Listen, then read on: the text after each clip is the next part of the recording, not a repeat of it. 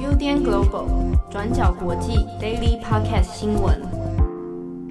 Hello，大家好，欢迎收听 UDN Global 转角国际 Daily Podcast 新闻。我是编辑七号，我是编辑惠仪。今天是二零二一年一月五日，星期二。星期二，好好好的好的，我现在还是会不小心讲成二零二零年呢。这种时空感错乱，刚好在交界期啦。一月份，一月份是摩羯座，对啊，摩羯座是不是会开心的啊？怎样？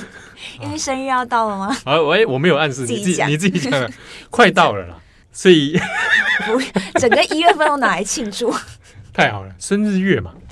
对对？好了，那今天一月五号，我们来继续帮大家更新一下国际新闻哦。首先，第一则，我们来看英国。英国呢，先前我们在二零二零年底的时候呢，因为所谓的变种病毒 B 一一七的扩散的关系哦，那英国的疫情状况其实又再度陷入了很危急的状态。那从耶诞年假一直到这个跨年呢、元旦哦，看起来疫情并没有得到很有效的控制哦。那本来首相强生呢，哦还很信誓旦旦的说这个。哎，疫情啊，它不会再扩大了。那英国也不需要再进行封城了。结果一月四号，英国当地时间的一月四号晚间，就发布了一个新的呃电视谈话哈，宣布英国全国进行封城。那这一个全国防疫的即刻封锁状态呢，目前除了所谓的诶基本的医疗照护啊，然后必要性的工作。以及一般的这个维生必需的一些采买行动哦，啊，还有一些紧急需求的移动之外呢，好，那英格兰地区会进入了所谓的集体封城状态。那这个命令将从一月五日清晨即刻生效。好，而且它持续性呢，全国的限制要至少持续一个半月。好，那首先我们先来看这一个英国封城的呃状态是主要是怎么一回事哈、哦。那一月四号深夜的时候呢，强生就透过了电视谈话，那来宣布要来做全国封城。那让大家很措手不及的是，因为在此之前，本来强生都还很信誓旦旦的，就说啊不会封城啊，哈。然后一月四号，因为本来应该是像英国的学校要开学了，哦，那在此之前，大家都还在提醒说要准备好要去上学，没有想到四号的晚间。因为一个电视谈话的宣布呢，那让大家突然之间又进入了这样封锁状态哦，而且这一封呢，持续的时间是一个半月。那这个封城里面呢，它适用地区主要以英格兰地区为主哦。那其实它至于苏格兰啊、北爱尔兰这部分呢，他们有各自地区的相关规定。那苏格兰的话，在四号的时候，已经之前就已经先提前宣布哦，从午夜开始进行全境封锁。那当然，提出这样的全境封锁这样的命令呢，它主要考量的还是在于疫情的严峻哦。那有多严重呢？英国卫生部的相关报道里面呢，在一月四号晚间的最新通报啊，英国过去二十四小时里面新增的病例已经冲破了当地的记录了。那每日新增的确诊达到五万八千七百多人哦，其实已经将近要六万了。好，那这个呢是在早前哈，二零二零年底，在更升温的一个确诊数字哦，那也是英国有史以来就是最大的一次疫情记录哦。那大家可能会问说，那英国疫情在这个年底这样大爆炸，那到底原因是什么？那当然，其中一个是在于新型的变种 B 一一七这个病毒株的大流行哦，那它的传染力看起来是比预期的还要更强。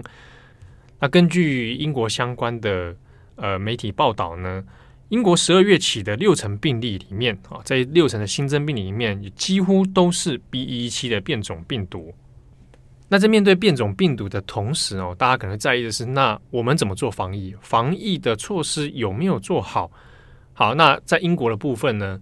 耶诞节到新年的这个长假期间，就变成了一个破口哦。那一旦企业到常在跨年哦这段期间里面，其实防疫上面蛮消极的，而且政策反反复复啊，所以在过去一个月里面，呃，转角国际我们也相做了一些相关的新闻，也跟大家做了一些讨论哦。那一下子要封，一下子要收紧，一下子又放松哦。所以在政策反复之下，其实人员聚集的状况还是存在的，而且之中最让大家诟病的是在于。呃，你政策反复就算了，而且你还喜欢在最后一刻的时候呢，突然给你临时宣布一个新的政策，啊，一下子限制，一下子放松，所以这让大家常常会有措手不及的感觉。好，那我们回过头来看，在这一次的封锁令，这算是第三波啊，英国第三波的全境封锁令了。那它的主要内容有包括什么呢？它内容里面主要在于限制区域之间的非必要移动，哦，就是说，其实讲白话一点。你没事不要出门啊！你没事不要去做长距离移动，没事不要跑到别的地方去。除了你日常需要的，比如说你要去采买一些日常用品啊，去超市零售这些东西是 OK。那或者有医疗救护的需求，或者公部门的相关必要的服务啊，那这个就 OK。那如果你能够远端工作的话，那你就进行远端工作。但如果是无法远端工作的，比如说一些呃建设啊、营造这样的状况啊、营建业等等，那这个东西呢还是可以开放这个出门哦。那前面我们刚提到，本来一月四号这边开始要进行开学了，那现在各级学校也都暂停到校授课哦，说英格兰地区的各级学校好都改成有远距教学。今年夏天本来也要进行的升学的学历测验，目前呢也是取消了。好，以上种种的这样的限制措施，其实跟过去的英国几次封锁令差不多啊，它并没有更紧缩啊。不过这一次比较稍微特别是首波的限制封锁令，它的日期比较长哦，超过一个半月，所以目前是会到至少到二月二十二号。才有希望可以解封。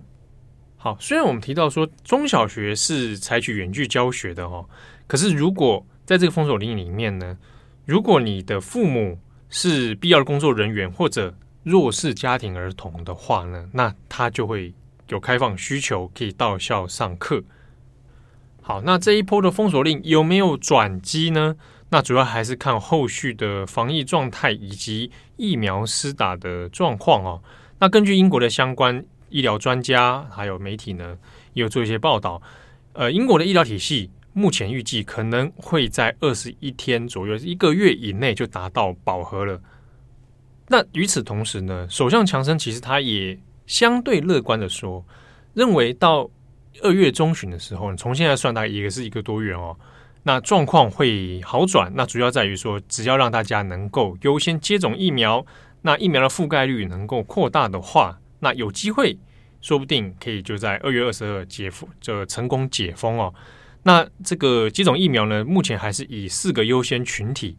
哦为为施打的第一优先目标哦。那这优先群体就包括养老设施里面的居民啊，那就是中高龄的人士以及相关的照护人员、医疗人员。那还有英格兰地区的七十岁以上的民众也可以。以及其他第一线的医护人员啊，相关的社工啊，在第一线的工作者，那这个呢是四个优先群体来做疫苗的施打。好，那我知道转转角国际也有，其实也有不少听友人士正在英国的啊。那如果你有听到这一段，当然请大家保重身心健康啊，那就希望大家加油啊。那在英国的状态之下，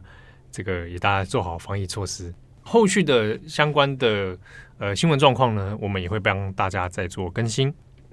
那第二则我们要来看一下维基解密创办人亚桑杰的新闻。亚桑杰过去呢，因为在维基解密泄露了一些关于美国军方的一些争议文件，所以到最后呢，美国那一边是一直要引渡亚桑杰的。亚桑杰目前人是在英国。那根据昨天英国法院在一月四号的裁定结果是拒绝将亚桑杰引渡回美国受审。那这中间发生了什么事情？我们先稍微来回顾以及了解一下。今年四十九岁的亚桑杰呢，是在二零零六年创立维基解密的。他主要就是使用这个网站来发布一些机密的资讯，同时呢，也会保护消息的来源。过去这个网站也曾经跟一些著名的媒体，像是《纽约时报》有合作过一些调查报道。不过，维基解密开始受到关注的时候，是从二零一零年开始。维基解密在二零一零年的时候，先后刊出了有关伊拉克以及阿富汗战争的五十万份文件。这些文件里面揭露了美军滥杀平民，包括美军在二零零七年空袭伊拉克首都巴格达，误杀两名路透社记者的一些画面。那同时，维基解密也有揭发其他美国秘密的军事行动等这些相关资讯。这些机密文件出来之后呢，亚桑杰的揭发行为就受到一些倡议组织和一些反战人士的支持。不过，美国这一方面是非常愤怒的，美国就指控说，亚桑杰这样子的行为呢，其实披露了消息来源、情报的技术以及关键的基础设施的位置等等。这一些情报很有可能会导致许多人的生命受到威胁。那结果在二零一二年的时候，亚桑杰辗转到厄瓜多驻伦敦的大使馆寻求政治庇护，在那边过了七年的时间。在二零一九年，亚桑杰又在大使馆外被英国警方逮捕，随后因为违反英国法院的保释条件，在英国被判囚禁五十个星期。那二零一零年泄密美国军方的这些文件之后呢，亚桑杰在美国面临十八项指控。根据亚桑杰律师的说法是，如果亚桑杰被引渡回美国的话，很有可能会面临最长一百七十五年的徒刑。那就像刚刚讲的，英国法院是拒绝引渡亚桑杰到美国的，理由就是因为他们认为亚桑杰的健康状况不好，而且有自杀的倾向。英国法院的裁定结果出来之后，各方其实有不同的说法。例如，支持他的人就认为亚桑杰是在捍卫言论自由，所以应该无罪释放。不过，也有反对他的人认为说，亚桑杰是在任意公开机密的情报，而且这样子会导致机密人士的性命受到威胁。以英国法院的裁定来看。法院是认为说，亚桑杰揭露的资料让许多线人的身份被曝光，这一点危害到很多人的生命。在英国的法律看来，光是这一点就足以指控亚桑杰犯罪，而这一点也不受到言论自由的保护。不过，如果要引渡的话，英国的引渡法要求法院必须考量亚桑杰的身体状况，所以这也是为什么英国法院最后的裁定结果会是认为说亚桑杰的身体状况不佳。而他们认为美国无法阻止亚桑杰自杀，所以到最后才会拒绝引渡。从这边可以看出来，英国法院的裁定结果很大程度上是基于人道的考量，所以这个结果对于支持亚桑杰的人来说，不管是新闻界或者是国际特色组织，这也算是一个喜忧参半的裁定结果。例如，英国前工党的领袖就表示说，针对英国法院不引渡亚桑杰的这个结果表示欢迎，也认为这是一个非常好的消息。不过，这名领袖就认为说，英国法院接受美国政府威胁言论自由和发表自由的论点，这一点是非常让人震惊的。那针对英国拒绝引渡的这个结果，美国司法部这边是表示非常的失望，不过会持续上诉，设法将亚桑杰引渡到美国受审。好，下一则呢，我们再来看香港。啊，香港之前我们一直有关注的，就是十二港人的相关司法审判问题。那这件事情虽然呃初步的判决之后有好像告了一段落啊，但是在十二港人案件里面，相关的律师。替十二港人辩护，还有为他们的司法权益奔走的律师们，现在已有面临一些状况了。对，我们先稍微跟大家讲一下十二港人的状况，是因为他们去年八月要从香港偷渡到台湾的时候被逮捕。那随后呢，他们在去年十二月三十号的时候，其中十名香港人被判入狱七个月到三年不等。那另外两名未成年人则是不做起诉，被移交到香港做处理。其中呢，这十二名港人的一些家属曾经就委托了两名中国人权律师，分别是卢思卫和任全牛担任辩护律师。不过在那个时候，中国当局是一直不认可卢思卫和任全牛的，反而到最后安排了官方指定的律师来代理十二名港人的案件。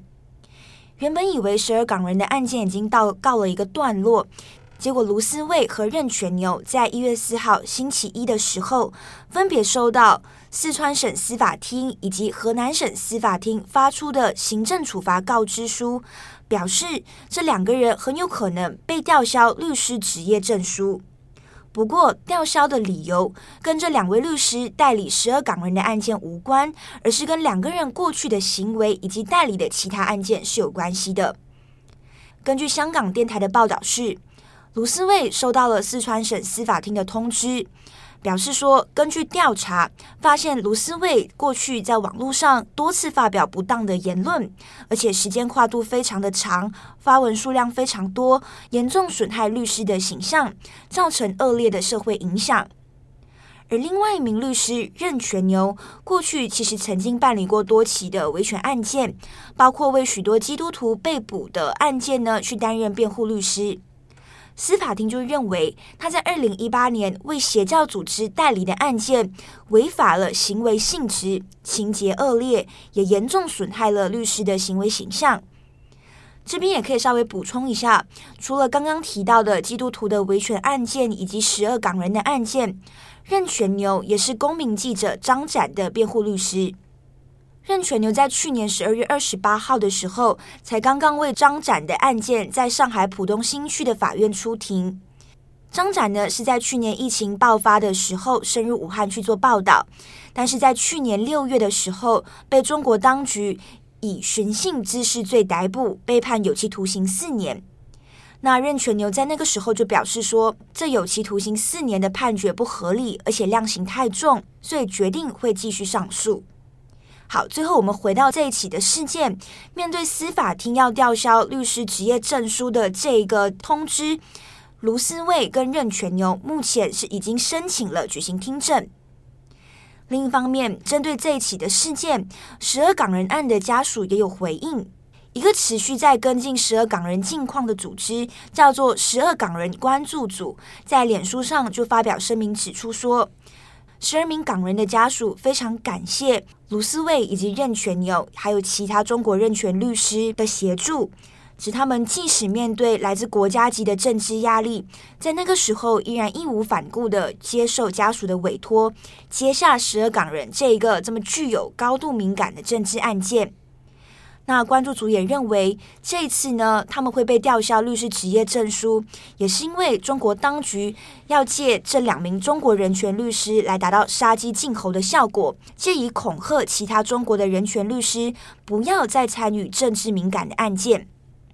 好的，以上是今天的国际新闻。那讲到中国，又讲到危机解密，嗯，有些事情我还是才不得不心中想要来补充一下。哎，我先讲一个，就是。维基解密跟维基百科是不一样的。对，我 其实很多我自己有一些长辈会搞错。对，大家不要搞错，维基解密就是刚刚讲的那个亚桑杰的案件嘛，它其实跟过去二零一六年希拉蕊那个电油门事件是同一个同一个网站。维基解密，对。那跟维基百科不一样，维基百科的创办人也有曾经出来，以前那个二零几多少年呢？二零一零的时候吧，就是维基解密在很话题非常多的时候，那时候维基百科还被误会是。同一挂人，对对，他只是他们那个翻译过来的时候用 wiki 啊，对啊，但他们其实不同的人马哦，不同的事情，所以不一样啊，大家不要搞混。那曾经有一次，应该也是在二零一零年，如果我没记错的话，维基解密曾经泄露过关于中国啊中南海的一些高官们的一些相关档案。那、啊、当然之中有一些涉及到就是所谓的贪腐啊，但是中南海的贪腐问题，你不用你泄密，我也知道。啊，只是说我没有数据而已啦。对，对这个事情，这长久以来对于中国政治人大家都晓得。那只是维基里面他有掌握一批相关的资料啊、账户啊，但总觉得那个时候好像没有泄露出很关键的东西。嗯，但是倒是有一则莫名的有趣啦，就是他有谈到习近平跟李克强。那习近平的部分有一条无无关紧要的内容是，习近平喜欢看好莱坞电影。尤其是好莱坞的二战的相关，崇洋媚外啊，崇洋媚外，对不对？但他里面有特别提到说，习近平之所以喜欢看，是因为习近平觉得它里面的真实性很强，场面很大，嗯，拍的很有说服力。习近平有说，觉得他们在好二战的电影里面有很明确的价值观，好人一定得胜啊，然后这个就等于是里面有很明确的正邪价值观了。这是习近平的观点，那他反过来他是说，他就有点名一些中国的导演拍的历史片，没有什么很明确的价值观，然后也看不太懂，比如说，他就提了张艺谋，啊，这习近平讲的啊，不是我讲的，他提了张艺谋的《满城尽带黄金甲》，直接点名。周杰伦主演，点名的看不懂。啊，当然言下之意，我其实刚才出来猜得出来，习近平也许一定程度上是羡慕，觉得好莱坞这种软实力，好，觉得很有感染输出，对，然后很有感染力这样子。然后反观中国电影，在过去在历史片上面，好像处理的不上不下的，啊，所以觉得哎，应该要拍一点比较怎么样，价值观正确的。我记得他们好像近几年有拍类似像你刚刚讲价值观非常正确的电影，例如《战狼》，好像就是在宣扬中国的一些。呃，对啊，就是明确正邪观。对对对，哦、其实习近平在二零一零年，我不晓得这可能跟习近平自己看电影的资历有关啦。嗯，有一阵子，当然好莱坞美的确美国有一些蛮爱国的电影，我们其实也看得出来那种。嗯、但是其实尽可能从我们小时候，像《抢救雷恩大兵》好了，那一部蛮有名的，嗯、可是它已经不是典型的爱国电影了。它已经是有点在针对战争的反思啊，这些人情的一些讨论、人性的讨论了。嗯、但是在某些人的眼中，他还是觉得哇，就是美国 美国文化输出的感觉，对。所以我觉得那就是阶段性。现在中国可能进入某个就是你知道吗？大外宣时期嘛。中国明明就有很好看的电影，例如《霸王别姬》，只不过是中国不能播。中国很多好看的电影都不能播嘛，啊、不能拍嘛。或者拍了之后你被禁拍嘛，像娄烨一样 之类的。好了，那讲的是这些，那也祝福大家身体健康、平安愉快。我是编辑七号，我是编辑惠仪，我们下次见，拜拜。感谢大家的收听。想知道更多深度国际新闻，请上网搜寻 Udan Global 转角国际。